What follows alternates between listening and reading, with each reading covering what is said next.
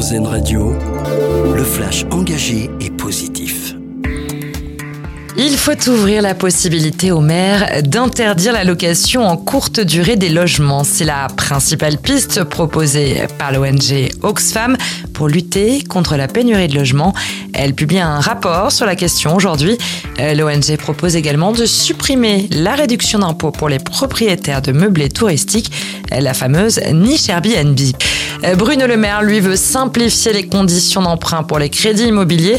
Euh, le ministre de l'économie l'explique dans les colonnes du Parisien, alors qu'une réunion du Haut Conseil de stabilité financière est prévue aujourd'hui.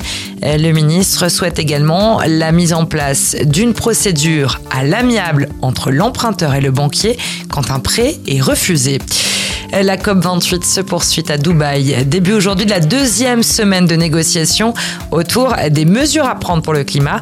Après les échanges politiques et le départ des dirigeants, les représentants des pays participants entament les discussions techniques sur la mise en place des mesures, en particulier sur la sortie des énergies fossiles.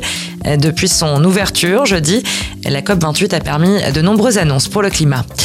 Une étape supplémentaire vers le titre de capitale européenne de la culture 2028.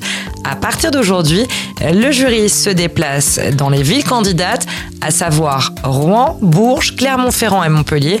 Les projets sont évalués selon plusieurs critères, comme le contenu culturel et artistique de la candidature, la dimension européenne, la capacité à tenir des engagements, l'implication de la population locale, mais aussi le budget.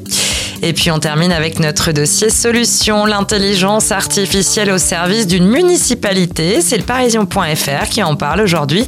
Euh, depuis un mois, la mairie de Bourges expérimente l'utilisation de caméras qui font le tri dans les images pour identifier les auteurs de dépôts sauvages très coûteux pour les collectivités. Euh, depuis la mise en place de ce système de vidéosurveillance, une centaine de dépôts sauvages ont été enregistrés